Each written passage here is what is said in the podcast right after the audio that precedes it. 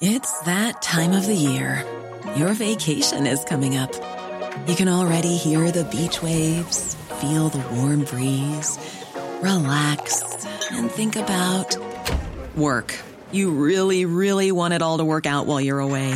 Monday dot com gives you and the team that peace of mind. When all work is on one platform and everyone's in sync, things just flow.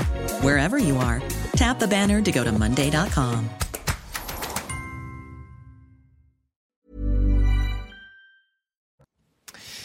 Il est quatorze heures et c'est un plaisir de vous retrouver pour La Belle Équipe. Dans un instant, je vous présente les invités, mais avant cela, on fait le point sur l'information avec vous, Anthony Favalli. Bonjour Anthony. Bonjour Eliott, bonjour à tous. Et on commence avec ce procès qui dure maintenant depuis plusieurs mois, celui des attentats du treize novembre deux mille quinze. Nous rejoignons Sandra Buisson au Palais de Justice de Paris. Bonjour Sandra. L'heure est désormais au réquisitoire aujourd'hui. Oui, et c'est Camille Hennetier qui a commencé ce réquisitoire qui sera porté à trois voix. Elle était à l'époque des attentats la chef de la section antiterroriste au tribunal de Paris. On retiendra de ce procès, dit-elle, le nom des disparus, la cruauté des terroristes qui tuent au coup par coup, le récit des victimes qui a présenté en miroir inversé celui de personnes ouvertes et tolérantes face à l'obscurantisme, au fanatisme des accusés, au nihilisme djihadiste, l'éloge de la vie contre l'éloge de la mort, la force des survivants face à la lâcheté de ceux qui ont accusé. Avant d'aborder les qualifications des faits reprochés à ces vingt accusés, l'avocate générale a rappelé que de tout procès n'émerge pas la vérité, mais une vérité, car il reste des zones d'ombre au terme de ce procès. Quels étaient les projets d'Abdelhamid Abaoud après ces attaques? Qu'est-ce qui était prévu, notamment à l'aéroport de Schiphol le soir du treize novembre? Toutes les questions qui nous taraudent, a-t-elle dit, ont une réponse. La plupart des accusés dans le box savent, ils savent presque tout. Mais ils se sont tus. Sandra Buisson en duplex du Palais de Justice de Paris avec les images de Sacha Robin. Merci à tous les deux. Autre procès en lien d'ailleurs avec le Bataclan, celui du vol de la porte de Banksy en deux mille dix-neuf. C'était une porte de l'établissement. Noémie Schulz, vous êtes au, au tribunal judiciaire de Paris. Cette œuvre rendait justement hommage aux victimes du treize novembre. Absolument, et ils sont huit à être jugés à partir d'aujourd'hui pour avoir participé à des degrés divers au vol et au transport hors de France de cette porte qui avait été peinte, sur laquelle l'artiste mondialement connu Banksy pardon, avait rendu hommage aux victimes des, des attentats. Le tribunal va donc examiner le rôle de chacun des prévenus. Il y a sept Français, un Italien qui ont donc volé et recelé cette porte métallique sur laquelle avait été dessinée au poche une petite fille triste, des prévenus qui vont tenter de se dédouaner, d'expliquer qu'ils n'étaient pas au courant de la valeur, qu'ils n'avaient pas conscience de la valeur de la porte, une valeur aussi bien financière que symbolique. Je propose d'écouter l'avocat d'un des prévenus. Autant mon client connaissait le Bataclan, autant Banksy, c'est pas quelque chose qu'il connaît particulièrement. Moi, je l'ai déjà dit, la première fois qu'il m'en a parlé, il l'a appelé Banksy. Voilà, bon, c'est, c'est aussi des éléments qui permettent d'établir qu'en réalité, ils ne savaient pas réellement ce qu'ils volaient. Ils s'en sont surtout rendus compte le lendemain, lorsqu'il y a eu les tweets du Bataclan, lorsqu'il y a eu voilà, l'emballement médiatique de tout ça.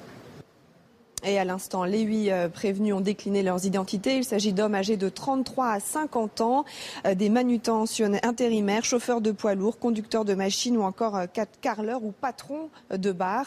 Ce procès doit durer trois jours. Merci également à Charles Baget qui est derrière la caméra. Si pour faire face à l'inflation, certains Français vont pouvoir bénéficier de hausses de salaire de leurs employeurs, attention, cela n'impactera pas pour autant leurs impôts. Olivia Grégoire, porte-parole du gouvernement, s'est justement exprimée sur le sujet tout à l'heure à l'issue du Conseil des ministres. Écoutez. Bruno Le Maire, le ministre de l'économie et des finances, l'a rappelé. Euh, le barème de l'impôt sur le revenu tiendra compte de l'inflation. Dit autrement, les Français ne paieront pas un euro de plus d'impôts à cause de l'inflation. La Russie qui se dit prête à garantir la sécurité des navires céréaliers ukrainiens à l'issue de négociations à Ankara en Turquie. Écoutez d'ailleurs cet échange entre un journaliste ukrainien et le ministre des Affaires étrangères russe Sergueï Lavrov à ce sujet. C'était tout à l'heure à l'occasion d'une conférence de presse. Concernant tout ce qui a été volé en Ukraine, mis à part les céréales, la Russie a-t-elle déjà réussi à vendre ?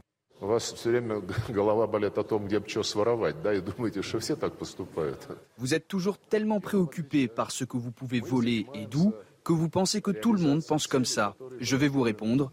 Nous mettons en œuvre les objectifs qui ont été annoncés publiquement, débarrasser l'Est de l'Ukraine de la répression du régime néo-nazi. C'est ce que nous faisons. Et les céréales, nous avons expliqué aujourd'hui que le grain peut être transporté librement jusqu'à sa destination.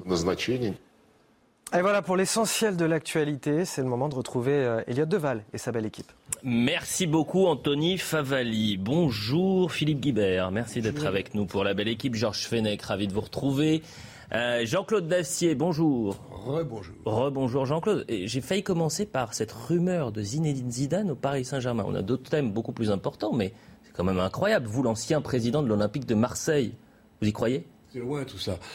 Non, ce que je crois, c'est qu'il va falloir changer probablement l'entraîneur du P S G. Ouais.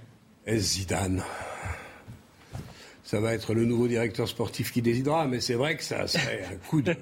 Ça serait un redémarrage de la saison. Ah bah ce serait une révolution. Ce serait, oui, en fait, ça fait pas mal de révolutions au Paris S G. Mais j'ai pas le droit d'en parler. En et tant qu'ancien président de l'Olympique de Marseille... Faites attention. Rien. Ah bah surtout, faites attention à ce que vous allez dire. Faites attention à ce que vous allez dire. Président Qatari qu'il faudrait changer. Oh là là là là. Mais j'ai promis de pas en parler. J'ai promis de pas en parler. Non, non, c'est pas de la politique. On a des sujets, messieurs, beaucoup plus importants. Tu as probablement raison. On a des sujets... Management au plus haut niveau, là. On a des sujets, cette après-midi, beaucoup Qatar, plus important et beaucoup plus sérieux que Zinedine Zidane, possiblement au Paris Saint-Germain ou non. On va parler de, ce, de cette polémique autour des refus d'obtempérer. On en parle depuis euh, samedi. Pourquoi ? Parce que l'enquête, elle se poursuit. Euh, je rappelle juste que la garde à vue euh, du conducteur est, est toujours euh, en cours. Euh, concernant les trois policiers, ils sont sortis euh, libres, sans poursuite. À ce stade, c'est très important, et on a appris que la famille de la passagère euh, va déposer deux plaintes. On aura Mario Bazec dans un instant qui va nous expliquer. Ah, tiens, elle est là. Marie, merci d'être avec nous. Marie, expliquez-nous pourquoi il y a deux plaintes et elles visent qui particulièrement ? Alors, ces deux plaintes, elles sont donc déposées par l'avocat de la famille de la victime, cette passagère de vingt et un ans qui a été tuée après les tirs des policiers lors de ce refus d'obtempérer qui se trouvait sur le siège passager à l'avant du véhicule. Et il y a donc deux plaintes déposées. La première, elle est déposée contre le conducteur pour homicide volontaire. L'avocate de la famille de la passagère, Sylvie Novakovic, elle estime que pour elle, c'est le conducteur qui est le premier responsable de la mort de cette passagère. C'est pour ça qu'elle a décidé de déposer cette plainte. Elle estime qu'en refusant d'obtempérer à deux reprises, il a mis la vie des occupants du véhicule en danger. Il n'a pas respecté les règles de sécurité et de prudence qui sont évidemment de mise et il a donc causé la mort de cette jeune fille. Et puis elle rappelle aussi hein, que la victime ne connaissait pas vraiment euh, le conducteur puisqu'ils s'étaient rencontrés quelques heures avant en boîte de nuit et qu'il lui avait simplement proposé euh, de la ramener chez elle avec une amie qui, elle, se trouvait à l'arrière du véhicule. Et en parallèle, donc vous le disiez, il y a une deuxième plainte qui, elle, euh, est déposée contre X et qui vise euh, les policiers déposés pour violence volontaire ayant entraîné la mort sans intention de la donner, mais aussi pour homicide involontaire. Et pour déposer cette plainte, l'avocate de la famille de la victime, elle se base cette fois sur certains certains témoignages et notamment sur le témoignage des deux occupants du véhicule qui se trouvaient à l'arrière du véhicule et qui estiment, eux, que les policiers n'étaient pas en danger de mort au moment où ils ont tiré et que donc ils n'ont pas respecté le cadre légal d'usage de leur arme, ils n'ont pas fait un usage strictement nécessaire et proportionné de leur arme. En tout cas, on le rappelle, hein, les investigations se poursuivent, notamment pour savoir ce qu'il en est vraiment et à ce stade, les trois policiers policiers qui ont été entendus pendant quarante-huit heures en garde à vue, ils ont été relâchés libres, sans poursuite pour l'instant. Merci beaucoup euh, Marie pour toutes ces précisions. Je vous propose qu'on écoute aussi Maître Franck Lienard, c'est euh, l'avocat euh, des policiers euh, placés en, en garde à vue. Et je le répète, ils sont sortis euh, libres, sans poursuite judiciaire à ce stade euh, de l'enquête. On l'écoute, il était l'invité de Jean-Marc Morandini. Ils étaient déjà bouleversés par les faits, hein. Les faits eux-mêmes étaient bouleversants, la garde à vue a été très éprouvante et en sortant, ils n'avaient qu'une envie, c'était de se reposer, euh, dormir, euh, retrouver les leurs, euh, sortir un peu de ce, de ce marasme dans lequel on les, on les a plongés pendant quarante-huit heures et, et, et c'est vrai que maintenant, ils prennent connaissance de, de l'ampleur de ce dossier, maintenant ils prennent connaissance de l'ampleur médiatique, mais euh, pour eux, l'ampleur médiatique n'est rien par rapport à l'événement lui-même, par rapport au fait d'avoir ouvert le feu et d'avoir manqué de mourir ce jour-là. Georges Fenech, quel regard vous portez sur cette affaire-là? Et c'est très intéressant d'entendre Maître Franck Lienard. La vie des policiers, il y a le drame évidemment pour cette passagère, la vie des, des policiers a également basculé depuis maintenant samedi matin. Oui, pour moi c'est une affaire qui doit nécessairement aller à l'instruction. Mmh. On ne va pas rester au stade du parquet. Et d'ailleurs, si euh, l'avocate de la passagère qui a été, euh, qui a été tuée dans cette euh, interpellation a déposé plainte devant le parquet, vous savez que le parquet a trois mois pour prendre une décision. Mmh. S'il n'ouvre pas d'information, la victime peut se constituer partie civile et saisir un juge d'instruction. En plus de ça, vous avez également l'enquête qui est menée pour tentative d'homicide volontaire sur le chauffeur du véhicule qui a foncé sur les policiers.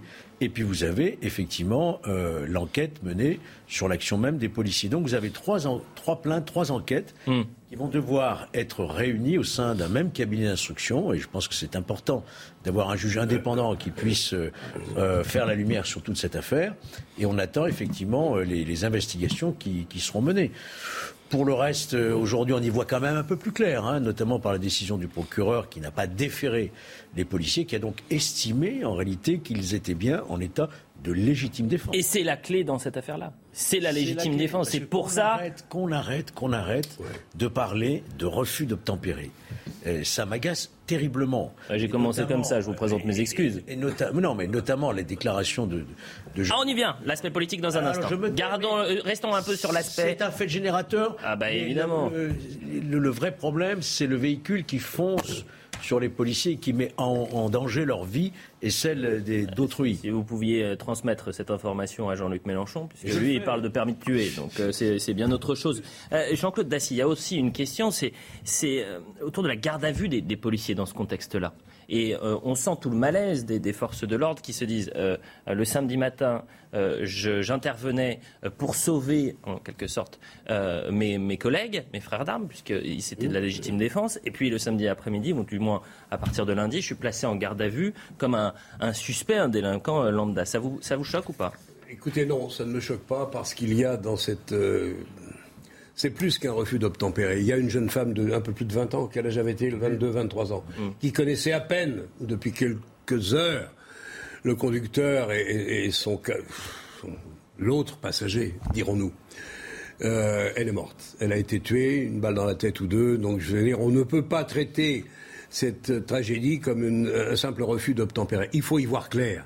Alors, vous écoutez les témoignages, chacun a le sien. Mmh. Et à mon avis, ça ne fera guère avancer la compréhension du dossier. Ce qui, en revanche, à mon avis, a beaucoup pesé. À mon avis, hein, je, encore une fois, je ne suis pas au cœur du cabinet de, de, d'instruction. Euh, c'est les vidéos. Il semble qu'il y ait une ou deux vidéos qui aient montré un certain nombre de choses. Et c'est sans doute la clé et l'explication principale de la remise en liberté sans incrimination euh, des trois euh, policiers. Il semble bien, mais là encore une fois, il faut être extrêmement prudent, qu'il y a eu menace mmh. euh, sur la vie, l'existence, l'intégrité physique des policiers par le conducteur qui a foncé sur eux. C'est, semble-t-il, ce que les vidéos ont montré. Mais encore une fois, soyons très prudents. Je pense qu'il serait bon de ramener le calme autour de ce dossier, d'arrêter d'en faire un tract électoral, M. Mélenchon en tête, essayons de calmer le jeu et laissons travailler. C'est, le juge est saisi maintenant ou je dis une bêtise ? Non, il n'y a pas encore juge. Pas encore saisi. Laissons l'instruction de cette affaire se dérouler avec la sérénité indispensable. Philippe Guibert. Je vous rejoins, euh, chers amis, puisque je pense qu'il est urgent de dépolitiser ce type de tragédie, parce que c'est une tragédie, une jeune femme de vingt-deux ans. Euh, pour la famille, c'est une, un, un drame absolu. Oui. Euh, et je comprends leur émotion et leur volonté de, de porter plainte, parce que c'est inacceptable qu'en sortant d'une boîte de nuit où elle a rencontré euh, euh, deux hommes, euh, elle se retrouve tuée quelques heures plus tard. C'est, c'est insupportable pour une famille.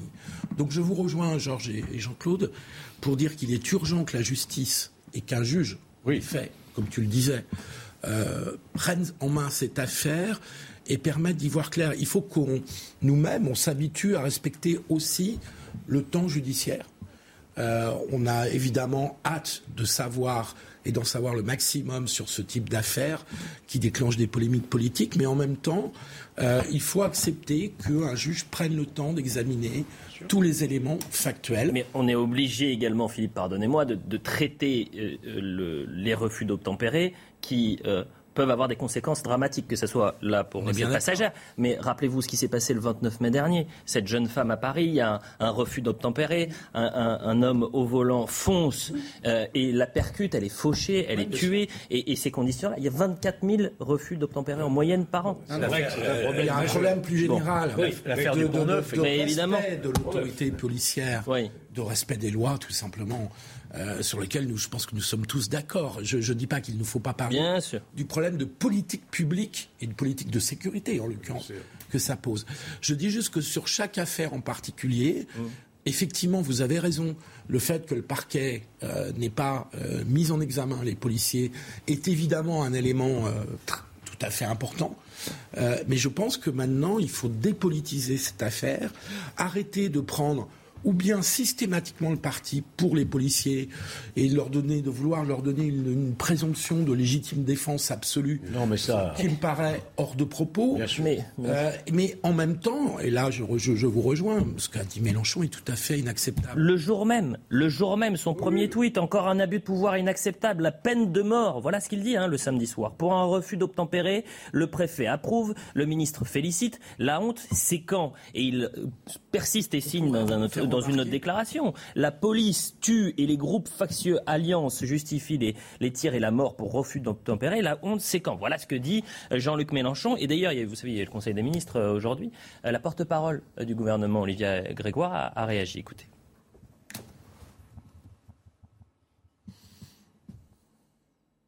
On va écouter. Pour ce qui est euh, des propos euh, de M. Mélenchon, je, je... n'en déplaise à M. Mélenchon, il n'a fait l'objet d'aucune communication en Conseil des ministres. Je m'exprime largement au-delà de ce compte-rendu des Conseils des ministres. J'ai eu l'occasion de le faire hier, j'aurai l'occasion de le faire encore dans quelques jours. Et j'ai à cœur, je vous l'ai déjà dit, d'être fidèle par rapport au compte-rendu du Conseil des ministres, où ce jour, le nom de cette personne n'a pas été prononcé. Je n'ai donc pas à commenter quelque chose qui n'a pas eu lieu. Mais vous savez que je le ferai dans d'autres lieux et d'autres endroits. Il est quatorze heures quinze, on fait un point sur l'information et... dépolitiser cette information comme le jour même le chef de file de la NUPES euh, attaque les forces de l'ordre, c'est un peu compliqué. Vous allez me dire si c'était une erreur ou non. On fait un point sur l'information. Un vol sur quatre annulé demain matin à l'aéroport de Paris-Charles de Gaulle. En cause, une grève du personnel qui réclame une hausse des salaires de trois cents euros sans condition pour tous. La Direction générale de l'aviation civile a demandé aux compagnies de réduire leur nombre de vols entre sept heures et quatorze heures. Un nouveau cas de variole du singe confirmé en France. Il a été détecté au C H U de Bordeaux aujourd'hui. Le patient d'une trentaine d'années a été isolé dans une chambre de l'hôpital sous surveillance médicale, mais son état de santé n'inspire pas d'inquiétude. Selon le dernier bilan de Santé publique France hier, soixante-six cas de variole du singe ont été détectés en France. C'est une surprise au Parlement européen. Les eurodéputés ont rejeté en séance plénière un texte clé sur la réforme du marché européen du carbone. Le texte prévoyait notamment une taxe carbone aux frontières de l'Union européenne. Les propositions de la droite et des libéraux centristes ne sont pas assez ambitieuses selon les Verts et la gauche européenne, ce qui va entraîner une renégociation en commission parlementaire. Voilà pour le point sur l'information. Je rappelle ce qu'avait dit Jean-Luc Mélenchon. La police tue et les groupes factieux comme Alliance justifient les tirs et la mort euh, pour refus d'obtempérer. La honte, c'est quand ? Vous savez que Sandrine Rousseau, ce matin, euh, elle soutient Jean-Luc Mélenchon. Je voudrais oublier la politique une seconde pour revenir à un chiffre qui m'a été donné sur cette antenne, je crois oui. que c'était hier ou avant-hier, parce que ça pose un problème quand même pour ces fameux refus d'obtempérer. Hum. Certains le font... pour un motif et un seul, ils n'ont plus de permis mmh. et ils n'ont plus d'assurance. Cela, il serait quand même terriblement dommageable que la réponse des forces de l'ordre qui ne savent pas à qui ils ont affaire. Bien sûr. Soit effectivement le tir, euh, qui peut être légitime si le conducteur paniquant se met à foncer pour échapper euh, à, ce, à, ce, à ce barrage et prendre le risque de renverser Un, un policier. Euh, et, et là, on a un vrai problème. Il faut que le gouvernement, à un moment ou à un autre, je ne veux pas faire de démagogie, mais se, se, se saisisse d'un problème où, semble-t-il, plus de sept millions de Français... Non, sept cent mille. sept cent mille, dit-on. sept millions sept cent mille, c'est ça hein ? sept cent mille. Voilà. sept cent mille. sept cent mille. Non, sept cent mille. C'est une bêtise. sept cent mille. Bien sûr, tu as raison. Mmh. Pardon. sept cent mille, c'est déjà énorme. soixante-dix millions. C'est déjà, c'est déjà énorme. Il faut qu'on se saisisse pour faire le tri, si j'ose dire, entre la mauvaise graine et puis les autres qui ont Pardonnez-moi, fait des bêtises, Jean-Claude, mais ils le font déjà. Puisque regardez, sur les quatre derniers mois, et Jean-Luc Mélenchon, il dit quatre mois, quatre morts en quatre mois. C'est pour ça qu'il faut faire on attention. On a vingt-quatre mille, j'ai, j'ai, j'ai fait le, le calcul, on a vingt-quatre mille refus d'obtempérer en moyenne par an. Sur les quatre derniers mois, vous avez huit mille refus d'obtempérer. quatre morts, c'est dramatique bien évidemment, ça représente zéro virgule zéro cinq pour cent. Et ce n'est pas un refus d'obtempérer, c'est lorsqu'une personne fonce sur les forces de l'ordre, c'est la légitime défense, c'est ce que disait Georges Fenech. Oui, oui, enfin, bon bah alors, qu'est-ce que vous voulez faire ? Non, le... ce, que je, ce que je voudrais éviter... Le refus d'obtempérer, c'est pas uniquement avec les véhicules. Hein. Ben non. Oui, bien évidemment. Ça peut être un... Ce que je voudrais éviter, c'est que des gars qui ont juste comme à se reprocher d'avoir perdu leur permis, c'est pas bien. Bien sûr. Ça vous est arrivé peut-être à tous, mais soit en situation, parce qu'ils perdent les pédales, de faire des choses qui leur faudrait bon. éventuellement Sandrine. un incident grave. C'est ça qu'il faut, sur lequel il faut travailler. Sandrine Rousseau qui dit la police tue. Elle confirme ce que disait Jean-Luc Mélenchon quelques heures plus tard. De fait, des policiers ont tué hier une femme de vingt et un ans et de fait, c'est pas la première fois. C'est-à-dire qu'il y a Cédric Chouviat, il y en a d'autres. Et, euh, et l'enjeu, c'est qu'elle ne tue plus. Et pour ça, il faut revoir la loi et faire en sorte que la légitime défense soit au cœur de l'action des policiers. Georges Fenech, comment un responsable politique peut laisser entendre que la police tue, en quelque sorte, si on fait la traduction, que c'est dans l'A D N euh, du, du policier qui est sur le terrain? J'ai pas envie de commenter ça, moi. Ah. C'est, c'est, c'est, c'est, ça n'est pas républicain comme discours, ça n'est pas sérieux, c'est, c'est, c'est agaçant au possible, c'est, c'est, c'est humiliant et, et irrespectueux de ce que doit être, de ce qu'est notre. Notre police qui, je rappelle, donne un tribut très lourd. Chaque année, c'est entre quinze et vingt-cinq policiers gendarmes qui meurent, sans parler de ceux qui ont été héroïques et victimes du terrorisme, par exemple. Je, je pense que là, on, on, on dépasse toutes les limites. Et ce débat, ce mauvais débat politique ne grandit personne. Il faut arrêter. Arrêter de traiter des syndicats de policiers de factieux. Il n'y a pas de syndicats factieux. Il y a des syndicats qui défendent leurs intérêts professionnels. Et puis, il y a une justice qui fera la lumière. Ce n'est pas d'aujourd'hui. Moi, j'en ai connu des affaires de ce type dans le passé. Il y a toujours eu des, des interpellations, malheureusement, qui peuvent mal se terminer. Il y a mmh. toujours eu... Aussi, il peut y avoir des bavures policières, mais pour autant, il ne faut pas mettre en cause l'institution policière. Factieux, la définition qui exerce contre le pouvoir établit une opposition violente tendant à provoquer des troubles. C'est ça la définition oui. de, de factieux. Ce Philippe Guibert. Ce qui n'a pas de sens. Il y a une pathologie de la gauche qui s'appelle le gauchisme. Mmh. Il y a des pathologies à la, à, de droite aussi, mmh. hein, mais il y a une pathologie de la gauche qui s'appelle le gauchisme. Est-ce que c'est un variant D'ailleurs, très Lénine, je vais citer Lénine, euh, disait que le gauchisme était une maladie infantile de la gauche, mmh. et même du communisme en l'occurrence. Donc ce sont des gens, Sandrine Rousseau, Jean-Luc Mélenchon, qui ont fait le choix électoraliste de flatter le sentiment anti-policier d'une partie de la jeunesse, notamment dans les quartiers, mais pas seulement. Tout ça nous vient de mouvements d'extrême gauche, pour le coup, avec des actions violentes euh, dans les ZAD, un discours anti-police qui fait qu'une partie de la gauche aujourd'hui ne se construit pas contre les puissances qui oppriment, mais se construit contre l'État républicain. Voilà. Donc c'est une pathologie, c'est une maladie, je, je, je, je, j'assume mon terme, euh, qui s'appelle le gauchisme, qui est totalement irresponsable, qui est totalement... Non mais c'est une image lorsque vous parlez de pathologie, bien mmh, évidemment. Bien sûr. Je ne suis pas d'accord avec ça. Mais je, je trouve que c'est une perversion intellectuelle. Pourquoi je suis... Oui, voilà. Parce qu'en ce qui concerne Jean-Luc Mélenchon, c'est un homme intelligent. Il sait ce qu'il dit. Et Sandrine Rousseau aussi. Hein. Et Sandrine Rousseau aussi. Ils savent parfaitement ce qu'ils disent. Voyez-vous. Mais évidemment qu'ils savent donc, ce qu'ils euh, disent. Donc, quand on, il ne s'agit pas, il s'agit pas de propos irresponsables. Il s'agit de propos de responsables politiques qui sont irresponsables. Mais ils se cornérisent ou pas lorsqu'il dit ça ? Non, est-ce que ça touche une majorité ? Mais non, mais je, je, moi, j'ai, c'est ça que je n'arrive pas à comprendre. Son objectif, c'est d'être euh, Premier mmh. ministre. Ça, c'est, c'est une blague, euh, Eliott. Bon. C'est une blague. Parce je ne savais pas qu'il, qu'il se produisait au point virgule. Il sait très bien qu'avec vingt-cinq pour cent, vingt-sept pour cent des voix, on ne gagne pas une majorité absolue à la, à la, aux législatives. Il veut être là, qu'il a envie d'être la principale force d'opposition parlementaire, ça a du sens. D'ailleurs, c'est pas scandaleux. Euh, qu'il ait envie d'empêcher Emmanuel Macron peut-être d'avoir une majorité absolue qui deviendrait peut-être majorité relative. Tout ça, c'est le jeu politique que je qualifierais de normal. Il ne faut pas le faire mais, sur le dos des policiers. Mais il ne faut pas le faire sur non, les dos des policiers, le, évidemment. Le Et à l'évidence, il cultive une clientèle électorale qui a déjà bien fonctionné au premier tour de la présidentielle et que je, qui, qui est une, une clientèle électorale qui se, qui se construit dans des raisonnements gauchistes oui, mais... contre l'État et l'État républicain bah... et la police républicaine. Et je vais vous avou- avouer quelque chose. En fait, vous partagez le même constat qu'une certaine Marine Le Pen. Voilà, bah c'est bien, ça... écoutez, tout arrive. Eh bah ben on va l'écouter, on va l'écouter. Non pas Philippe Guibert, mais Marine Le Pen. Mais Premier zéro ministre. Chance. Enfin, je veux dire, il a, il a moins de chances d'être Premier ministre que moins de gagner au loto sans jouer. Voilà. Donc, euh, il y a zéro chance pour qu'il obtienne deux cent quatre-vingt-dix. Mais pourquoi n'aurait-il pas de chance ? Parce que députés. Emmanuel Macron ne mais le nommerait pas mais, ou est-ce qu'il n'a aucune chance de conquérir une mais non, majorité ? Mais aucune chance de conquérir une majorité. Aucune. Pour une raison simple, c'est qu'on se retrouve aujourd'hui avec un paysage politique avec trois blocs. Le bloc macroniste, le bloc euh, euh, gauche-extrême-gauche et le bloc rassemblement euh, national. Il faut quand même se souvenir aussi de ce que représentent les idées de Jean-Luc Mélenchon. Les idées de Jean-Luc Mélenchon, c'est désarmer la police, c'est la mettre systématiquement en cause, c'est euh, la régularisation des clandestins, tous les clandestins, euh, c'est euh, sortir les délinquants et les criminels euh, de prison, au motif que les pauvres, euh, ils sont les victimes euh, de la société. Enfin, vous connaissez toute cette vulgate gauchiste euh, euh, très connue. Euh, voilà quelles sont les idées d'Emmanuel Macron. C'est euh, la coalition qu'il a formée, c'est une coalition, euh, c'est, je l'appelle la coalition Burkini. Bon. Euh, c'est le complaisance avec le fondamentalisme islamiste. Donc euh, les idées qu'il prône sont des idées éminemment dangereuses et continueraient la destruction par le bas euh, euh, qui aurait été s'accumule à la destruction par le haut euh, qui est opérée par Emmanuel Macron.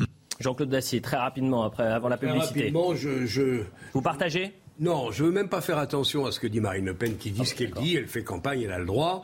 Je dis simplement que moi je salue comme... Euh, une bénédiction, si j'ose dire, que Sandrine Rousseau dise ce qu'elle dit, que M. Mélenchon dise ce qu'il a dit et qui a été commenté ô combien depuis quarante-huit heures. On sait à qui et à quoi on a affaire. Bas les masques. Bas les masques. Mmh. Ensuite, les Français décideront. Absolument. Il n'y a qu'une chose simple. M.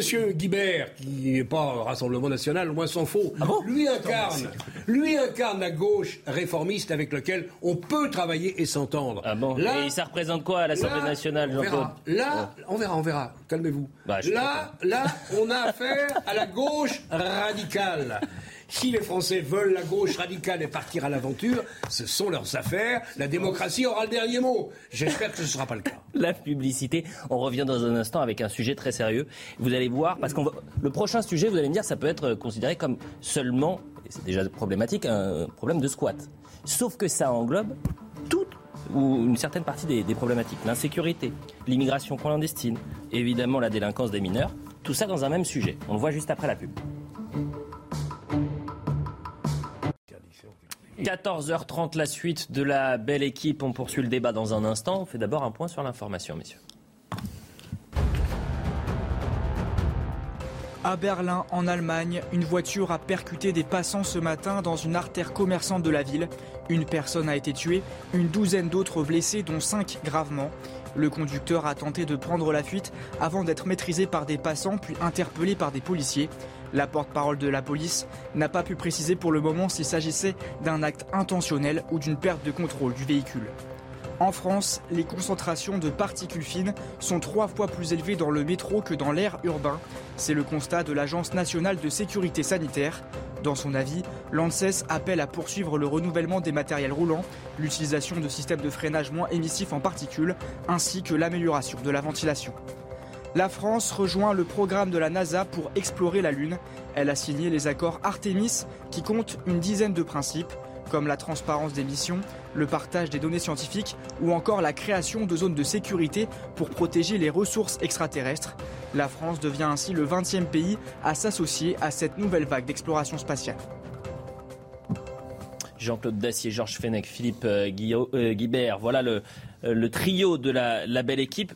Chose promise, chose due avant la publicité, je vous parlais d'un sujet qui concentre différentes problématiques. Le squat, l'insécurité, l'immigration clandestine et la délinquance des mineurs. Tout cela dans, dans le même fait. Pourquoi ? On était en Isère, à Vienne, lundi.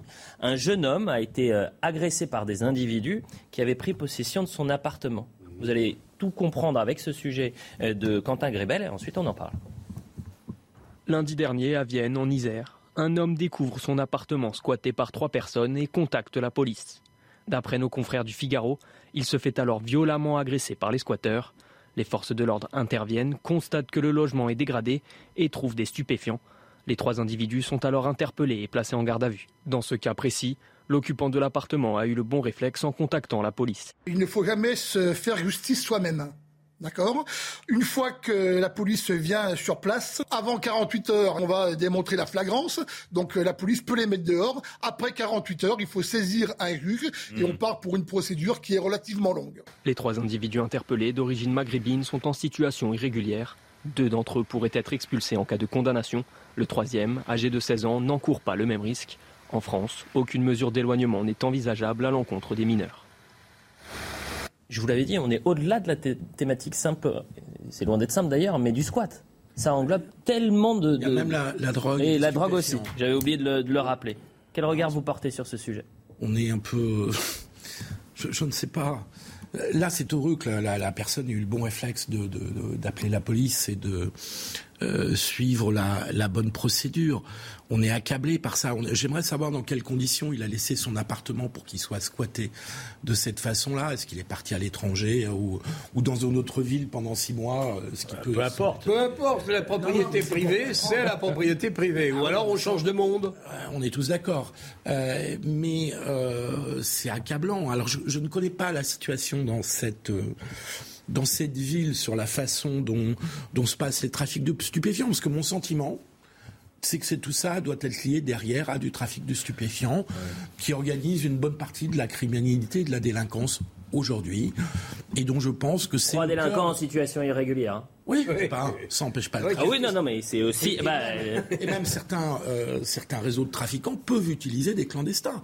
On sait qu'il y a des réseaux de clandestins et que ces réseaux peuvent être proches, parfois, des réseaux de trafic de drogue. Bah, euh, moi, je trouve que je la connais bien, cette ville, puisque j'y ai démarré ma carrière de magistrat.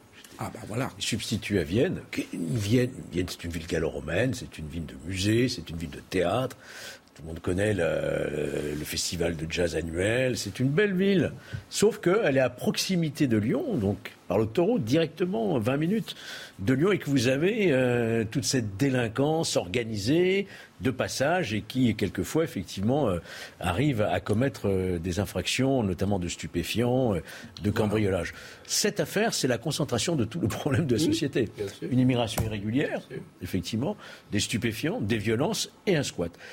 On peut quand même euh, euh, se satisfaire de la manière dont les policiers sont intervenus. Ouais. Hein, euh, c'est vrai qu'il y a une nouvelle loi maintenant depuis, qui rentre en application au début deux mille vingt et un et qui, a, qui permet plus facilement aux propriétaires de logements de faire évacuer euh, les squatteurs, puisque le préfet, dans les quarante-huit heures, doit s'exécuter. S'il ne le fait pas, euh, euh, eh bien c'est un juge qui est saisi. Ça dure des mois. S'il ne le fait pas, ça dure des mois. Il faut qu'il le fasse. Voilà, c'est un enfer obligation, pour les, les, les propriétaires. Obligation de donner euh, aux occupants sans titre, dans, dans dès quarante-huit heures, de quitter les lieux, ou alors vingt-quatre heures après, il doit procéder à l'exécution euh, sous la force publique. Donc ça, c'est... Et on ne distingue plus entre le domicile principal et la résidence secondaire. La résidence mmh. secondaire, il fallait oublier. Mmh. Hein. Est-ce que c'est considéré comme un délit, Georges ? Alors là où je pense qu'on pourrait peut-être parfaire cette loi, mmh. c'est que le squatteur qui se maintient illégalement dans un appartement, il encourt un an d'emprisonnement. Celui, le propriétaire à qui viendrait la mauvaise idée de se faire justice et de faire évacuer cela, lui, il encourt trois ans. Oui. Une blague. Ouais, ouais, si, c'est-à-dire que le, le propriétaire qui intervient oui, lui, il chez lui, trois ans, il encourt trois ans, l'autre encourt qu'un an. Donc là, il y a un peu une disparité, me semble-t-il, oui, c'est, c'est, c'est la même philosophie qu'on devrait corriger, n'est-ce pas ? C'est la même philosophie. Il ne faut pas inverser les valeurs. Ça repart de propriétaires ah, et voilà, ouais. et qui, qui ne, ne sont pas capables de se pencher sur la misère du monde. Et vous avez une philosophie qui est Alors moi, ce que je propose, bon, Eliott, c'est que notre chaîne suive euh, ce qui va se passer ensuite. Il faut savoir, c'est de, notamment les deux majeurs qui arrivent du Maghreb, qui vont être jugés et condamnés pour un certain nombre d'infractions, mmh. est-ce qu'ils vont être expulsés ou pas ? Parce qu'ils sont expulsables, hein. Ils n'ont mmh. pas de lien familial, ils n'ont pas... Et, mais on fait... et pour le mineur, qu'est-ce qu'on, qu'est-ce qu'on doit ah, faire ? Le mineur, on ne peut pas expulser un mineur, vous le savez. Et et donc, on il... attend qu'il soit majeur pour l'expulser, il, condamné, il reste en France, il va purger il sa peine, et puis ensuite il y aura la, euh, l'aide sociale à l'enfance qui va s'en occuper, jusqu'au jour, peut-être, j'espère, avec les autorités consulaires de son pays, on puisse le remettre à sa famille. Oui, si les autorités consulaires le, le, le, le veuillent bien. Exactement, ce qui Alors, n'est pas un point, gagné un... d'avance. Non, loin de là. Mm. J'ajoute un point, il sera intéressant de suivre l'activi... la... l'activité délinquante, si j'ose dire, de ces deux immigrés clandestins. Mm. Si mon intuition est peut-être fausse, hein, mais si elle est juste, qu'on est bien lié à du trafic de drogue... La proximité des autoroutes, tant mmh. dont tu parles, Georges, oui. à propos de Selleville, tant mmh. à me conforter mmh. dans l'intuition. Ouais. Puisque Jérôme Fourquet, dans ses livres, euh, a très bien expliqué comment se passe le, le trafic de drogue en France.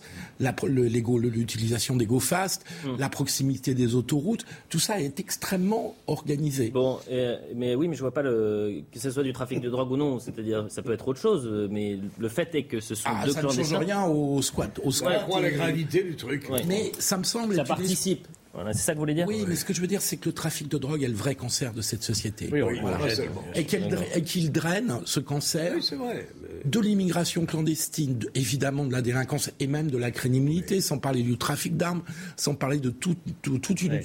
série Philippe, de sujets en chaîne. Philippe, hum. ce, ce qui est intéressant dans ce fait, non pas divers, mais fait de société, société. Euh, c'est, qui, c'est un concentré, comme vous l'avez dit, oui. un concentré des mots de Mais cette société qui sont d'une gravité quand même très, très forte et très grande.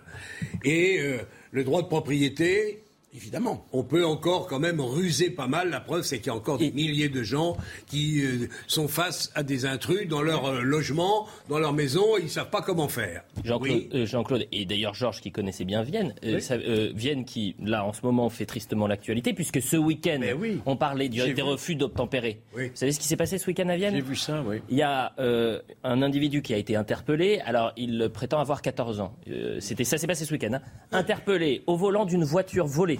Mmh. Euh, il refuse d'obtempérer, euh, il fonce, il continue euh, sa course, euh, sur sa course il traîne un, un policier qui miraculeusement euh, n'est pas blessé, les policiers euh, tirent... J'ai pas entendu Mélenchon là-dessus. Ah bah non, non. Tire, il ne le, évidemment, euh, par chance lui non plus n'est pas blessé euh, par les balles, mais il est interpellé. quatorze ans, voilà. Au volant d'une voiture volée. Euh, et refus d'obtempérer. C'est bien ce que nous disons Vienne. Sur cette chaîne ouais, avec quelques ouais, je autres. Je ne reconnais plus ma ville d'origine. Là. Que la sécurité, l'immigration, la sécurité et l'institution judiciaire derrière, avec l'absence d'une politique pénale forte, c'est un des grands problèmes dans les mois et années qui viennent de ce pays. Et j'attends... Je ne parle pas même des promesses du président de la République, nouvel élu, sur la, le centre d'éducation fermé, sur le nombre de, de places de prison qu'il faut ouvrir dans l'urgence, eu égard aux difficultés que les magistrats ont d'envoyer ceux qui le méritent derrière les barreaux. Je ne suis pas un enfermiste, mais il y a quand même des moments où il faut prendre des bonnes décisions. Là, on, on, on a tout. Est-ce que, et je crains devoir répondre par un point d'interrogation, est-ce que le nouveau pouvoir est d'accord avec ça ? Que la sécurité, l'immigration, l'institution judiciaire représentent un bloc sur lequel il va falloir travailler mmh. et décider un certain nombre de choses dans les meilleurs délais. Vous avez j'en l'impression suis... que ça a changé les cinq dernières j'en années ? J'en suis pas tout à fait sûr. Bon, bah vous avez je la suis... réponse. Ça fait quarante ans que, que ça dure. Est-ce que tu crois vraiment que tu peux parler de sécurité, immigration judiciaire ? Bien sûr que je bloc. peux en parler, bien sûr. Oui. Euh, l'immigration, il y a de l'immigration légale, bien sûr, et qui oui. n'a rien à voir avec la délinquance. Mais on est d'accord, simplement, dans Donc, l'immigration, tu as un pourcentage non négligeable de gens qui ne respectent pas nos règles. Oui. oui, mais ça, il faudrait que tu me donnes le pourcentage. Oh, écoute, ne, ne chipotons pas, tu sais bien qu'on a raison a tous les deux. Alors, alors, alors. vingt, entre vingt et trente pour cent. Avançons. On ne veut même pas les compter. Dans les prisons françaises. Voilà. Philippe, ah, on ne veut ça, pas les compter ça, pour ne pas avoir à s'effrayer du résultat. On mais, ne compte pas comme ça, c'est oui, mieux. Oui, mais l'amalgame complet sécurité-immigration peut paraître discutable. Oh. Personne ne fait cet amalgame. Oui, enfin, moi, je ne le fais pas de manière systématique. En situation régulière qui vivent. Bien sûr, et heureusement. Voilà, il faut le rappeler. Mais le nier, il faut juste le rappeler. Le, rappeler. le nier, le nier est je ne aussi nie pas, contestable. Je voilà. ne nie pas qu'il y ait le pourcentage que cite Georges. irrégulière. Voilà, mettons-nous d'accord. Mais là-dessus. On est bien d'accord que le cœur du problème, c'est l'immigration irrégulière. Oui, oui, oui on est d'accord. Oui, d'accord. Bien sûr, bien sûr. On avance. Et c'est, euh, on va parler du procès des attentats du treize novembre, parce que c'est une nouvelle étape euh, clé euh, qui euh, démarre aujourd'hui dans ce procès dit du siècle, puisque débute ce mercredi et pour trois jours le réquisitoire. Qu'est-ce que ça veut dire ? Et je le dis aux téléspectateurs, en fait, le réquisitoire, c'est la parole qui est donc donnée euh, à l'accusation. C'est bien ça, Georges ? L'accusation, c'est le ministère public, oui. représenté en l'espèce par trois magistrats du parquet national financier. Puisqu'ils ont la compétence, n'est-ce pas, oui. devant une cour d'assises. Qu'est-ce que veut dire ? Si par... euh, qu'est-ce que j'ai dit ? Le P N A T, oui, le Parquet national antiterroriste, n'est-ce pas ? Oui. Merci de me reprendre. Et euh, qui représente les intérêts de la société. Il va réclamer une peine au nom de la société. Ensuite, on aura... Enfin, il y a déjà eu les parties civiles qui, elles, évidemment, demandent des dommages-intérêts et qui expriment un point de vue. Ensuite, il y a le Parquet au nom de la société qui réclame la peine. Et ensuite, nous aurons les plaidoiries de la défense et le verdict, je crois, le vingt-neuf juin. Partons voir Sandra Buisson qui est euh, dans cette euh, cour d'assises spéciale à Paris. Sandra Buisson, merci d'être avec nous. Euh, Sandra, concrètement, comment ça va se passer ? Et puis, et des mots euh, très forts ont été euh, prononcés de l'avocate générale opposant la, la force des survivants à la lâcheté de ceux qui ont euh, assassiné. Oui, ces réquisitions vont durer sur trois jours et on saura les peines requises vendredi. Effectivement, vous le disiez, ce réquisitoire a commencé par la voix de l'avocate générale qui était à l'époque des attentats la chef de la section antiterroriste au, au parquet de, de Paris. De ce procès, a-t-elle lancé, on retiendra le nom des victimes, la cruauté de ceux qui tirent au coup par coup, le récit des victimes qui a présenté en miroir inversé celui de personnes ouvertes et tolérantes face à l'obscurantisme, au fanatisme, au nihilisme djihadiste, l'éloge de vie contre l'éloge de mort. De, d'un procès, il ne reste pas forcément la vérité, mais une vérité, a-t-elle dit. Au terme de ces audiences, des hommes d'ombre subsistent. Quels étaient les projets d'Abdelhamid Abaoud après les attaques ? Comment ont été choisies les cibles ? Qu'est-ce qui était prévu à l'aéroport d'Amsterdam ? Toutes les questions qui nous taraudent ont une réponse. La plupart des accusés dans le box savent. Ils savent presque tout, mais ils se sont tus. Le réquisitoire n'est pas encore entré sur les responsabilités individuelle, mais l'avocate générale a fait un point sur la qualification retenue pour l'instant contre Salah Abdeslam, renvoyé comme co-auteur de ces attentats, car les attaques, dit-elle, ont constitué une opération unique, a expliqué l'avocate générale, commise par des individus interchangeables jusqu'au dernier moment. Salah Abdeslam n'est pas juste un complice, il a participé, il ne s'est pas contenté d'aider. Pardon.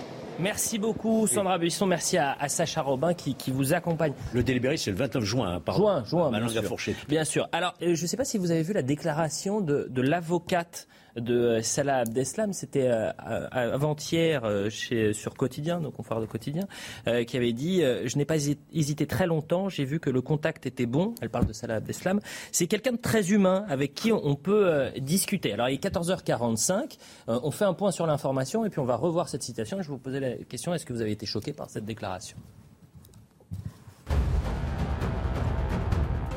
Dans l'affaire du refus d'obtempérer à Paris, la famille de Rayana, la passagère de vingt et un ans tuée samedi par des tirs de policiers, a annoncé porter plainte aujourd'hui, à la fois contre les policiers, mais aussi contre le conducteur de la voiture pour homicide involontaire. Selon l'avocate de la famille, en refusant d'obtempérer, le conducteur a commis une violation délibérée aux règles de prudence et causé la mort de Rayana. Le prix des carburants s'envole au-dessus de la barre des deux euros. C'est deux euros quatorze le litre de samplon quatre-vingt-quinze, deux euros vingt-deux le litre de samplon quatre-vingt-dix-huit, deux euros trois pour le gazole. Des hausses entre trois virgule huit et cinq pour cent en seulement une semaine. Cette nouvelle poussée s'explique notamment par l'embargo progressif annoncé par l'Union européenne contre le pétrole russe. Un train a déraillé ce matin en Iran dans le centre du pays. Le bilan s'est alourdi. Au moins dix-sept personnes sont mortes et quatre-vingt-six autres ont été blessées.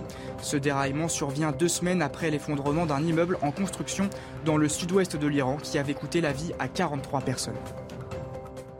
Voilà pour le point sur l'information. Je recite donc l'avocate de euh, Salah Abdeslam euh, sur Quotidien qui avant-hier disait « Je n'ai pas hésité très longtemps, j'ai vu que le contact était bon, c'est quelqu'un de très humain avec qui on peut discuter ». Je rappelle quand même que les associations de victimes euh, ont réagi, qu'elles calment le jeu, qu'elles ne sont pas forcément choquées par cette déclaration. Mais vous, qu'est-ce que vous en pensez, Philippe Guibert ? Je trouve que c'est maladroit de la part de, de, de, de cette avocate. Après... Le pire des monstres, quand vous le rencontrez, vous paraît être un être humain. Euh, il faut comprendre aussi que euh, ces monstres, ces terroristes qui ont commis des horreurs, euh, sont aussi des êtres humains. Non pas, je dis pas du tout ça pour euh, atténuer en quoi que ce soit leur responsabilité, évidemment. Hein. Mmh. Euh, mais c'est pour comprendre que la monstruosité, elle ne sort pas de gens qui sont... Euh, en dehors de notre, de notre humanité. Elle est intérieure à notre humanité. Est-ce que c'est Deuxième le bon moment pour dire ça non, Est-ce mais... que c'est Est-ce que c'est le bon moment pour avoir ce type de choses Évidemment pas. Évidemment pas. Évidemment pas. Mais je, je pense que dans, c'est notre honneur de démocratie, de démocratie libérale, d'organiser ce type de procès. Il faut comprendre qu'il y a plein de pays où, quand on juge des terroristes, c'est beaucoup plus expéditif que ça. Ça a été un grand traumatisme pour notre pays que ces attentats du treize novembre, avec ceux de janvier deux mille quinze et avec l'attentat de Nice. Euh, et donc on pourra écrire l'histoire de ces attentats parce qu'on a besoin de comprendre aussi tout ce qui s'est passé. Et donc il faut d'abord rendre hommage, on est parfois critique avec la justice, mais il faut d'abord rendre hommage à la justice et ah à oui. notre état de droit oui. de permettre ce type de procès. Neuf mois d'audience, mille sept cents parties ouais. civiles, vingt accusés dont quatorze de présents, et je crois que le dossier fait un million de pages. Georges, vous avez d'ailleurs écrit un ouvrage hein, dessus, Bataclan, oui. Paris, Stade de France, le procès. Sur cette déclaration de l'avocate, vous êtes euh, choqué ou non ? Moi, j'ai, je souscris totalement à ce qu'a dit euh, Philippe Guibert, bon. À savoir que tout acte monstrueux n'en est pas moins commis par un homme, donc par un être humain. Il ne faut jamais oublier ça. Il faut essayer de comprendre d'ailleurs, sans excuser, sans justifier, mais comprendre les ressorts d'un individu qui se livre à un tel massacre d'innocents. Il faut essayer de le comprendre. Ça, c'est tout l'effort aussi de la justice. Voilà. Après, la question du pardon, de la rédemption, c'est d'un autre registre, je ouais, dirais. Ouais. Là, on est en plein procès, en plein réquisition. Il y a des peines extrêmement lourdes, voire maximales, qui vont être requises. Et sans aucun doute, à mon sens, prononcées. C'est le temps du procès. On change complètement de, de sujet. Alors, il nous reste exactement cinq minutes. J'ai deux sujets à vous proposer. Est-ce que vous voulez qu'on parle d'Elisabeth Borne et une polémique autour d'une déclaration qu'elle a faite à une personne handicapée euh, au micro de euh, France Bleu, ou alors les pistes cyclables non genrées à Lyon ? Je ne sais pas ce que c'est. De fou, ah, ça veut dire, ah bah, je, moi aussi, quand j'ai lu piste ni cyclable non genrée dans le Figaro, j'ai failli tomber de ma chaise. Mais on peut essayer de faire les, les deux, hein, d'ailleurs, mais très rapidement. Oui. On commence par quoi ? Les pistes cyclables ou Elisabeth Borne ? Oui. Ah bah, oui, c'est pas le... Faisons du vélo. Alors on va vélo. faire du, du vélo justement. Est-ce qu'à Lyon, les, les élus écolos ont perdu les pédales ? Attention, restez bien accrochés. Ah, les verts. Ah, bon, on l'a, on l'a, on la garde, on la garde, on la garde celle-là. Les verts qui, sou... qui souhaitent donc créer des pistes cyclables non genrées. Il s'appelle Fabien Bagnon, en charge de la voirie et mobilité active du Grand Lyon, qui veut concevoir des pistes inclusives. Je précise, quand on parle d'aménagement non genré, on cherche à identifier ce qui peut freiner son utilisation par un genre. Est-ce un problème d'éclairage nocturne ? Est-ce que la piste est monopolisée par des usages sportifs ? Principalement masculin, il se pose ces questions-là. Alors le vice-président, il rame, hein, le vice-président Bruno Bernard qui tente d'éteindre l'incendie. Quand on parle d'inclusivité, c'est la possibilité d'avoir des pistes cyclables suffisamment larges et sécurisées pour permettre à des personnes en fauteuil roulant de se déplacer avec leur vélo ou des familles de se sentir libres de circuler avec leurs enfants. Vous qui êtes euh, en partie de cœur lyonnais, Georges Fenech. Ah, toujours de cœur, oui. Bon, bah, qu'est-ce qui mmh. se passe là ? Il y a un petit problème, j'ai l'impression. C'est pas la première fois que Lyon s'illustre hein. avec cette nouvelle municipalité. Souvenez-vous, euh, la sortie Dieu. sur euh, le Tour de France, euh, euh, sur les cantines, euh, sur euh, beaucoup de choses. C'est pas la première fois. Euh, je ne sais pas. Enfin, je suis pas au courant de ce, de ce dossier. Euh, il me surprend effectivement. Une piste cyclable. Pour moi, c'est une piste cyclable. Bah oui, je savais pas qu'il y avait euh... des pistes cyclables genrées. Euh, je voilà, l'ignorais bon, totalement. Euh... C'est-à-dire que l'enjeu est de les rendre genrées. Mais c'est un truc pour Gaspard Proust, ça. Oui, ah, oui. C'est ah, l'histoire pour Gaspard. C'est des comiques. Franchement, ouais, ce ouais. sont des comiques. On est dans le, ouais. on est dans le, dans l'absurde de l'inspiration. Il va peut-être l'écrire ce dimanche pour le journal du dimanche. Je trouve que il faut lui envoyer. Si on peut, on peut, peut se permettre de lui suggérer. Non mais plus sérieux. Non mais là, c'est quand même quelque chose de sérieux puisque c'est une oui, proposition de... Je vous dis, je vois... Euh, vous voyez, c'est, il est... c'est l'empire le du vélo est, dé, est déjà non genré. Le vélo est fait pour tout le monde. Enfin, il y a quand même la bicyclette. Faites attention. Donc, oui, on bah, fait donc, le vélo, oui, la bicyclette. On parle de bicyclette, c'est féminin. Bon. La domination masculine, et donc on a donc on l'a donc retrouvée sur les pistes cyclables. Non, Sans mais il faudrait que, il faudrait le convoquer et l'interroger pour rigoler, pour faire rigoler. Et pour ou essayer de comprendre, il faudrait mmh. le faire venir, cet adjoint de l'adjoint de l'adjoint, pour qu'il nous explique ce qu'il entend non, par je, là. Je crois savoir, moi. Ah. C'est-à-dire qu'ils ont dû constater, parce que c'est, c'est, c'est, ce, ce type de militant est très attentif à ça, oui. au fait que les femmes fréquentaient moins bon. les pistes... Je, je, je fais une hypothèse, je suis ouais. pas sûr. Ah oui, d'accord, d'accord. Mmh. Donc, ils ont dû constater qu'il y avait moins de femmes sur les pistes cyclables, et donc ils se sont dit, c'est la dénomination masculine, c'est parce que les mecs ah, prennent trop de place. Donc, sur les pistes cyclables. Est-ce un problème d'éclairage nocturne ? Voilà. Est-ce que la piste est monopolisée par des usages, pour des usages sportifs particulièrement masculins ? Voilà, voilà la question que voilà. se pose ouais, monsieur Fabien Bagnon. Ils, ils, ils essaient de mesurer leur virilité sur le vélo et donc ça opprime les femmes. Encore un coup du patriarcat, du patriarcat marié au macho. Et exactement. Oui, oui, d'accord. Bon, vu qu'il nous reste encore un peu de temps. Il faut travailler vite. C'est bien cette minute de détente. Hein, bah, euh, l'autre, là, on va parler de la polémique Elisabeth Borne. C'est peut-être la première, euh, premier couac de la première ministre. Et là, c'est pas très drôle. Euh, hier, elle était interrogée par nos confrères de France Bleu. Il y a un jeu de questions-réponses mmh. avec une auditrice. Elle est avec une auditrice qui est handicapée. Cette femme, elle ne perçoit pas euh, l'allocation, alors je vais être très précis, pour, l'allocation adulte handicapé. Pourquoi mmh. elle ne perçoit pas pleinement cette allocation ? Parce que son mari mmh. gagne un peu plus de mille huit cents euros par mois. Mmh. Comme il gagne trop, elle ne perçoit pas cette allocation. Non, il y a un elle lui explique donc qu'elle est en grande difficulté, que sans son mari, elle serait à la rue. Et donc elle lui dit ça. Comment vous allez faire ? Est-ce que le gouvernement va se mobiliser ? Et regardez, on va lire ce que Elisabeth Borne lui a répondu. Euh, elle lui dit, en tant que personne handicapée, vous avez le droit à des aides. Un peu plus loin, il dit, il y a la façon dont on peut vous accompagner pour que vous puissiez reprendre une activité professionnelle. Et là, elle s'arrête. Elle fond en sanglots, cette femme, en disant « Mais attendez, vous n'avez pas compris, je suis handicapée, je suis en fauteuil roulant. Il y a quand même une difficulté pour que je reprenne mon activité. » Et s'en est suivi, évidemment, l'opposition. Euh, voilà. J'adore quand la Première ministre me dit de reprendre une vie professionnelle, mais vous savez, quand vous arrivez en fauteuil, plutôt compliqué. Euh, l'opposition s'en est emparée, bien évidemment. Jean-Luc Mélenchon, technota- technocrate brutal. Elisabeth Borne, humilie par erreur ou par goût. Un million d'allocateurs chômage euh, savent qu'elle leur a fait les poches. Ici, elle humilie une femme en fauteuil. Marine Le Pen, la réaction glaciale d'Elisabeth Borne traduit la politique injuste, inhumaine et méprisante d'Emmanuel Macron. Vous allez écouter Olivia Grégoire, qui a réagi, la porte-parole du gouvernement, qui a répondu à, à la polémique, qui a essayé d'éteindre un peu cette polémique.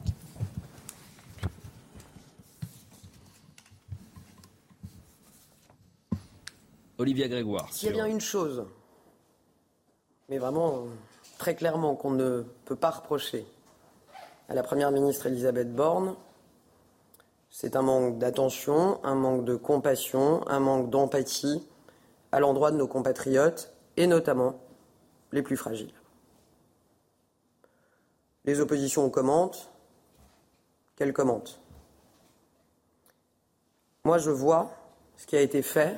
Et je vois ce que la Première ministre a porté, notamment dans le précédent gouvernement, sous l'impulsion du Président de la République, pour mieux accompagner les personnes handicapées. Et je terminerai en vous disant que pour bien connaître ce sujet personnellement, la compassion est absolument nécessaire, mais elle n'est absolument pas suffisante. Et que considérer les personnes handicapées, c'est aussi faire en sorte qu'on arrive à les ramener vers l'emploi, à leur trouver des activités à la hauteur de leurs compétences. On débat dans un instant, la publicité, on revient juste après. Très pontifiant. Ah, vous allez me dire si c'est une bonne avocate. Euh, est-ce que c'est une bonne porte-parole du gouvernement ? Change de Gabriel Attal. La publicité, on revient. Il est quasiment quinze heures, la suite de La Belle Équipe. On continue dans un instant de parler d'Elisabeth Borne, la première polémique autour de la Première ministre, après sa déclaration à une personne handicapée qui est en grande difficulté pour avoir ses, percevoir ses allocations. Mais avant cela, on fait un point sur l'info. Avec vous, Anthony Favalli. Rebonjour, Anthony. Rebonjour, Eliott. À la une, le Parlement européen qui vote cet après-midi le paquet climat à Strasbourg. Parmi les mesures, la réforme du marché européen du carbone, un texte clé rejeté par certains députés européens français, jugé pas assez ambitieux, notamment par les Verts, une partie de la gauche, voilà qui scandalise Manon Aubry, députée européenne La France Insoumise. Écoutez. Clairement, je crois qu'on est en train d'assister à un exercice d'hypocrisie le plus total de la part de la droite. Qui, qui, qui, messieurs du P P E, a voté avec l'extrême droite ? Qui a voté avec l'extrême droite pour donner du pouvoir aux lobbies et repousser, les repousser la fin des quotas gratuits? Qui, aujourd'hui, est responsable de, du reniement en matière climatique? C'est bien vous, c'est bien vous. Alors oui, Nous, nous avons fait le choix de travailler ensemble, de travailler ensemble avec les Verts, de travailler ensemble avec les socialistes et surtout de travailler ensemble avec la société civile pour avoir un niveau d'ambition au niveau climatique. Vous porterez la honte de ce vote dans les prochaines années. Malgré la ristourne mise en place par le gouvernement dans les stations-service, les prix des carburants continuent de flamber. En bien des endroits, l'essence est repassée au-dessus du seuil des deux euros par litre. Vous le voyez, Olivia Grégoire, porte-parole du gouvernement, s'est d'ailleurs exprimée sur l'indemnité inflation à venir. Écoutez-la. Cette indemnité euh, arrivera, et je crois que c'est le plus important, à la rentrée, comme l'a dit la Première ministre Elisabeth Borne, directement sur le compte en banque des Français. En matière euh, de, de mécanisme, euh, c'est un mécanisme similaire à celui qui avait été mis en place, vous vous en souvenez, au, à l'automne dernier, euh, concernant l'indemnité inflation. Cette indemnité alimentaire d'urgence... Je n'ai pas à cette heure euh, le montant. Le montant figurera au sein des textes qui seront déposés sur le bureau de l'Assemblée nationale et ensuite euh, feront l'objet de discussions avec la représentation nationale. Et voilà, Eliott, pour le point sur l'actualité. Merci beaucoup, euh, Anthony Favalli. On vous retrouve pour quatre-vingt-dix minutes info dans, dans une petite demi-heure. Messieurs, on parlait d'Elisabeth Borne, euh, qui vit sa première, son premier couac de communication. Je rappelle très rapidement les faits. Elle est sur France Bleu, interrogée par une auditrice euh, handicapée qui ne perçoit pas d'allocation et qui lui dit « Sans mon mari, je suis à la rue ». Elle lui répond « Bah, faut travailler euh, ». Je, suis, je, je la fais bref. Rapide. C'est un peu rapide, mais c'était un peu brutal pour elle. C'est ce que reproche l'opposition. Écoutez la défense d'Olivia Grégoire, c'était après le Conseil des ministres. Vous allez me dire si ça match. S'il y a bien une chose, mais vraiment très clairement, qu'on ne peut pas reprocher à la Première ministre Elisabeth Borne, c'est un manque d'attention, un manque de compassion, un manque d'empathie à l'endroit de nos compatriotes, et notamment les plus fragiles. Les oppositions commentent, qu'elles commentent. Moi, je vois ce qui a été fait et je vois ce que la Première ministre a porté, notamment dans le précédent gouvernement, sous l'impulsion du Président de la République, pour mieux accompagner les personnes handicapées. Et je terminerai en vous disant que pour bien connaître ce sujet personnellement, la compassion est absolument nécessaire, mais elle n'est absolument pas suffisante. Et que considérer les personnes handicapées, c'est aussi faire en sorte qu'on arrive à les ramener vers l'emploi, à leur trouver des activités à la hauteur de leurs compétences. En tant que personne handicapée, vous avez le droit à des aides. Il y a la façon dont on peut vous accompagner pour que vous puissiez reprendre une activité professionnelle. Voilà ce qu'avait dit Elisabeth Borne. Maintenant, qu'est-ce que vous en pensez, Jean-Claude Dassier ? Vous avez trente secondes pour me dire si la, la, la porte-parole du gouvernement porte bien la parole pour défendre la Première ministre. Moi, je connais bien Olivia Grégoire. Oui. Elle est dans un registre, euh, à l'heure actuelle, d'une grande... Euh, prudence. Elle fait attention à ce qu'elle dit au mot près. Et donc, elle ne pratique pas, comment dire, l'art de la conversation, comme on peut le rêver ou le souhaiter lorsqu'on est face à cent ou cent cinquante journalistes. Elle ne sait pas encore, ou elle ne veut pas encore prendre le risque qu'on lui reproche un mot mal choisi, malencontreux, que sais-je. Donc, elle est aujourd'hui, pour répondre à votre question avec franchise, elle est un peu froide, Mmh. pour ne pas dire un peu glacial. Il faut qu'elle euh, apprenne, il faut qu'elle se libère. Et qu'elle apprenne à parler. À ministre, et hein. qu'elle apprenne à parler, je dirais presque comme tout le monde. Bon. Non mais, ici, allez, en dix secondes. Ce ne serait pas plus simple de reconnaître un propos maladroit, oui, voilà. plutôt que toutes ces circonvolutions, un ton pontifiant. Dire, bah oui, mon propos était maladroit. Bah je... oui, ça ça serait pas une première. Moi, je me souviens quand Raymond Barre avait conseiller aux chômeurs de créer leurs entreprises. Vous vous souvenez ? mmh. Quelquefois, même au plus haut niveau de l'État, c'est arrivé à notre président de la République aussi, il y a des mots Ah bah maladroits. Oui, parce qu'apparemment, pour travailler, c'est... il suffit de traverser la rue. Hein. Voilà, il faut reconnaître les mots maladroits, ça peut échapper, bon, ça ne met pas en cause... Et puis la difficulté, c'était que c'était à la radio, c'est une auditrice, elle n'a peut-être pas tout entendu, voilà, pour la défense de, d'Elisabeth Borne. Mais sans lui, quelques semaines peut-être. À qui ? Elisabeth Borne ou Olivia Grégoire ? Olivia Grégoire. Ah, Elisabeth Borne vient d'arriver, oui. On verra si dans les mois qui viennent, elle est capable non seulement ça et ça le faire, de faire passer des, des textes même compliquée et difficile, il faut qu'elle apprenne peut-être à faire de la politique. S'il y a une majorité euh, à l'Assemblée. Attendons de voir, évidemment. Moi, Premier tour, douze juin. Ah ben si on Second entre, tour de la législative. Si on entre dans une crise insurrectionnelle, c'est autre chose. À suivre, dès six heures du matin sur CNews. On se bat. Le Zap Politique.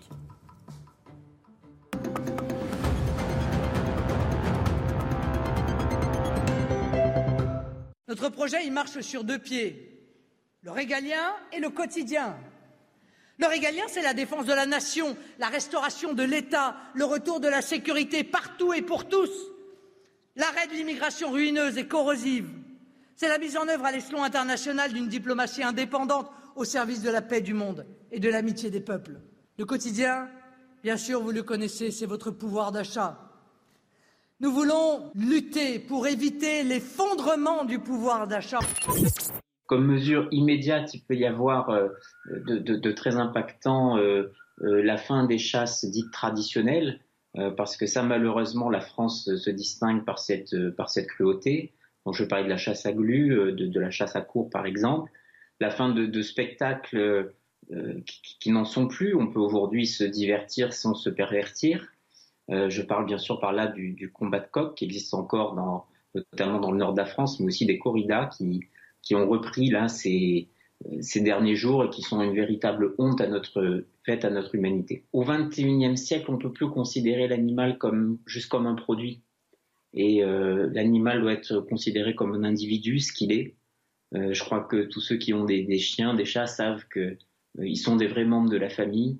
Et il est vraiment temps de, de changer notre rapport aux animaux et, et, et nous sommes là pour, pour défendre, euh, défendre ça et nous irons jusqu'au, jusqu'au bout, jusqu'à ce que le respect s'installe et l'humanité revienne. On a des politiques, euh, mais euh, quand ils disent quelque chose, ils ne le font pas. Moi, je suis entrepreneur, euh, je suis entrepreneur dans ce qu'on appelle l'économie circulaire et euh, bah, moi, mon objectif, c'est quand je dis quelque chose, bah, je, je, le fais au dé, je le fais à la fin, quoi. Donc, euh, moi, je suis pragmatique, je pars d'un problème, j'aboutis à une solution euh, et ça, ils ont vraiment besoin de ça. Et le problème, c'est qu'il n'y a pas aujourd'hui vraiment de candidats qui représentent ça, qui sont beaucoup plus pragmatiques, qui sont sur le terrain, euh, qui savent comment adresser un problème et, euh, et notamment, moi, c'est vraiment l'engagement euh, que j'ai euh, sur le terrain.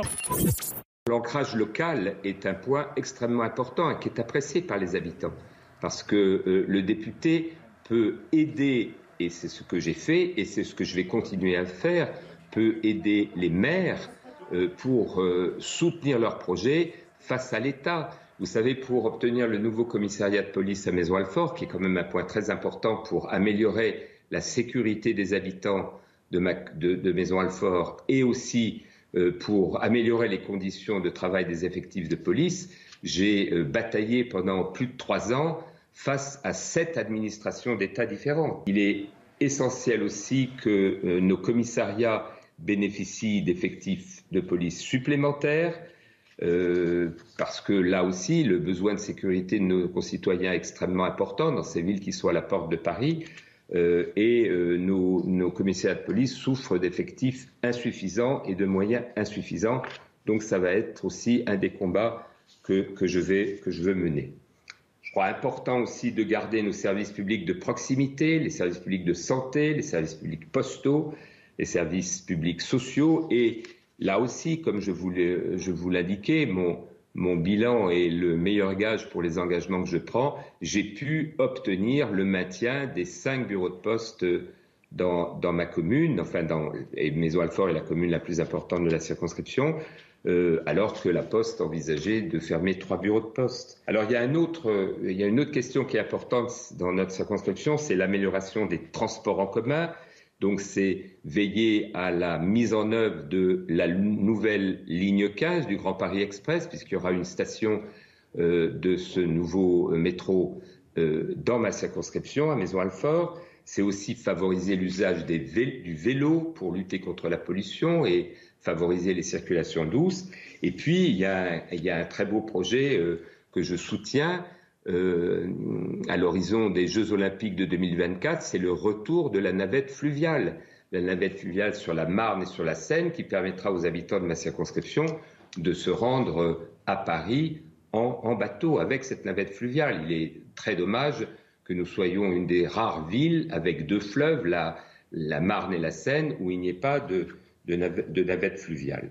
Donc il y a, en matière de protection de l'environnement, il y a aussi des très beaux projets, puisque euh, il va y avoir des panneaux solaires qui vont être installés sur tous les bâtiments communaux et les bâtiments de, de, de l'office municipal d'H L M. Euh, et nous allons être, euh, à Maisons-Alfort, la première ferme solaire urbaine de France. Donc ça, c'est aussi un très beau projet. Et puis là aussi, en matière d'environnement, je vous, je vous parlais de la navette fluviale, mais il y a la, le souhait qu'on puisse de nouveau se baigner dans la Marne. Grâce à la NUPES, grâce à l'alliance qu'on a eue, comme jamais on parle euh, de ces élections euh, législatives, c'est vraiment un troisième tour.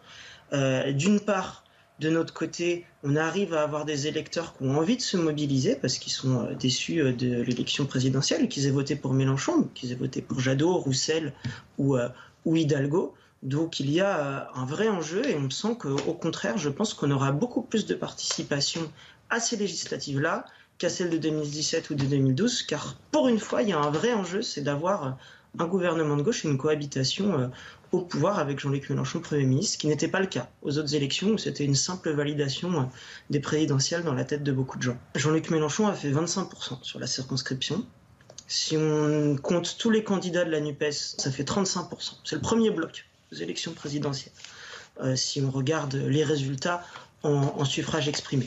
Donc oui, il y a un député qui est soutenu par les quatre maires, mais nous, euh, euh, et moi j'ai l'ambition d'être un député soutenu par les habitants, pas euh, là pour faire le lien avec les institutions, pour défendre les habitants.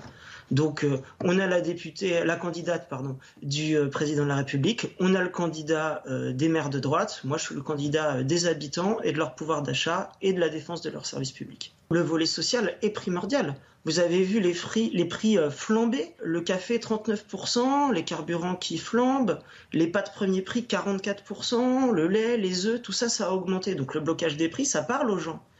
La flambée de l'immobilier qui est délirante dans la petite couronne où on atteint des loyers très importants. Maisons-Alfort, c'est une des villes où les loyers ont le plus augmenté ces dernières années, où le prix au mètre carré a flambé.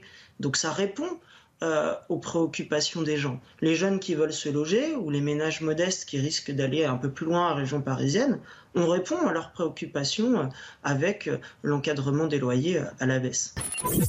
Je pense qu'on peut dire que le gouvernement, euh, non seulement ne fait rien pour les travailleurs, mais même aggrave euh, leur situation. Toutes les mesures qu'il prend, ou euh, même les mesures euh, qu'il propose là, dans le cadre d'une inflation euh, qui est galopante, c'est des, c'est des aumônes. C'est un chèque inflation, c'est un chèque alimentation, euh, ça ne permet pas de vivre. Il faudrait qu'il n'y ait aucun revenu euh, en dessous de deux mille euros, euh, que ce soit les retraites, euh, des pensions ou euh, les salaires. On ne peut pas vivre avec moins que ça. Si les prix flambent, il faut que les salaires euh, suivent. Il n'y a pas de raison que, nous, qu'on, que nos salaires réels baissent euh, Euh, puisque les prix augmentent. Le Parti Pirate, effectivement, c'est un parti qui est assez peu connu. Donc, il est né en deux mille six et euh, c'est un parti qui est basé sur, euh, sur les libertés, le partage et sur un, mo- un nouveau modèle euh, politique. C'est-à-dire qu'on est sur une, euh, sur une démocratie euh, participative, une démocratie dite liquide, où chaque, chaque membre peut proposer et voter des motions euh, qu'on rajoute dans les, dans les différents programmes. Et c'est vraiment pour, pour essayer autre chose, tout simplement, pour arrêter le, le, le, le système, le système que, tel qu'il est actuellement. Pour beaucoup, euh, la vie politique s'arrête à l'élection présidentielle parce qu'on a donné trop de pouvoir au président de la République.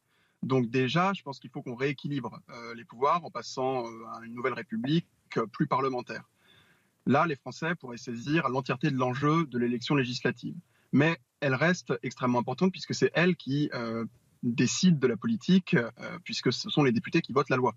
Donc ce que j'aimerais euh, dire aux Français qui hésitent à aller voter, c'est que leur vote peut changer les choses. D'une majorité euh, néolibérale qui euh, ne mènera aucune politique sociale et qui a gouverné pour les plus riches, nous pourrons passer à un gouvernement pour tous et de tous. Nous, à la Fédération de la gauche républicaine, nous souhaitons vraiment mettre en priorité nos mesures sociales qui sont euh, le, l'augmentation du SMIC, qui sont euh, la création d'un État employeur en dernier ressort qui serait une garantie d'emploi pour tout le monde, en priorité pour les jeunes, et euh, comme je le disais, la construction euh, de nouveaux logements sociaux. Ce sont vraiment des priorités qu'on souhaite mettre absolument en avant. j'incarne la gauche, et puis j'incarne la gauche du territoire. Pourquoi ? Parce qu'aujourd'hui, le candidat de la NUPES, c'est l'ancien député euh, Marcheur, euh, euh, qui euh, s'affichait en deux mille dix-sept avec Emmanuel Macron et qui s'affiche aujourd'hui avec Jean-Luc Mélenchon, et qui finalement a un bilan qui est catastrophique. Il a été totalement absent de ce territoire pendant cinq ans, il n'a pas été à la hauteur des enjeux, euh, que ce soit les déserts médicaux, le transport, euh, sur la question du R E R A, le manque de moyens dans l'éducation et d'autres sujets. Et donc on a eu un député qui a totalement déserté, qui a été euh, absent, et qui a même été absent à l'Assemblée nationale, puisqu'il fait partie des députés les plus absents de, des, sur les cinq cent soixante-dix-sept députés. Et donc, aujourd'hui, ce que je considère et ce que les habitants considèrent, c'est que ce député, n'étant pas à la hauteur, n'ayant pas su tenir finalement le mandat qui lui a été donné en deux mille dix-sept, n'est pas digne de représenter la gauche. Et aujourd'hui, je me présente comme étant le vote de gauche et du territoire. Je pense que c'est une alliance qui est purement politique, et moi ce que je regrette, c'est que plutôt qu'une union populaire qui aurait pu à un moment représenter le peuple, puisque si on s'en tient à la sémantique, une union populaire, c'est une union qui repose sur le peuple, finalement c'est une union de partis politiques qui a méprisé le peuple, puisque l'on voit comme sur cette dixième circonscription, le candidat choisi n'est pas du tout un candidat du peuple. C'est un candidat qui est parachuté, qui ne vit même pas dans ce territoire, ça il faut le savoir, et surtout qui a méprisé les habitants pendant ces cinq ans de mandat. À mon sens, aujourd'hui, euh, quand on est de gauche, on ne peut pas soutenir Emmanuel Macron. Euh, on doit avoir une vision de la société qui est différente. Quand on parle de l'âge de la retraite à soixante-cinq ans, quand je vois aujourd'hui la précarité dans laquelle vivent les retraités, quand je vois la difficulté, la pénibilité du travail, et que beaucoup de gens aujourd'hui meurent avant même d'obtenir leur retraite, avant même d'arriver aux soixante-cinq ans, je vois mal comment est-ce qu'aujourd'hui on peut assumer, en étant de gauche, une retraite à soixante-cinq ans. Donc je serais formellement opposé à cette mesure, et je m'opposerai à toutes les mesures que je jugerais contraires à mes idéaux de gauche, et surtout finalement contraires à l'intérêt des Françaises et des Français, parce qu'avant tout, je crois que le mandat qui me sera confié, et je l'espère, et ce qu'attendent de nous les Français, c'est répondre à leurs intérêts, à leurs problématiques, à la question du pouvoir d'achat, à la question climatique, à la question sociale, à la question de l'éducation, et comment mieux vivre en France.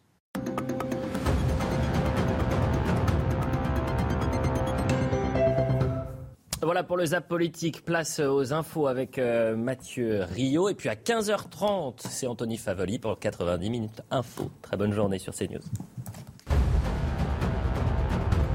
Face à la crise des urgences, la ministre de la Santé, Brigitte Bourguignon, annonce de premières mesures, comme les heures supplémentaires payées double ou les élèves infirmiers immédiatement employables. L'été sera difficile, reconnaît la ministre.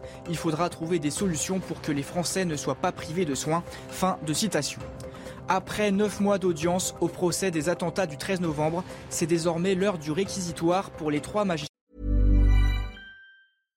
When you make decisions for your company, you look for the no-brainers. And if you have a lot of mailing to do, Stamps dot com is the ultimate no-brainer. It streamlines your processes to make your business more efficient, which makes you less busy.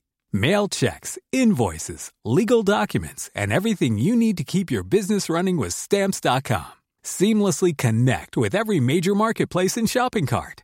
Schedule package pickups and see your cheapest and fastest shipping options from different carriers. With rates up to eighty-nine percent off U S P S and U P S rates. And with the Stamps dot com mobile app, you can take care of mailing and shipping wherever you are. Make the same no-brainer decision as over one million other businesses with Stamps dot com. Sign up with code PROGRAM for a four-week trial, plus free postage and a free digital scale. No long-term commitments or contracts. That's stamps dot com. Code Program.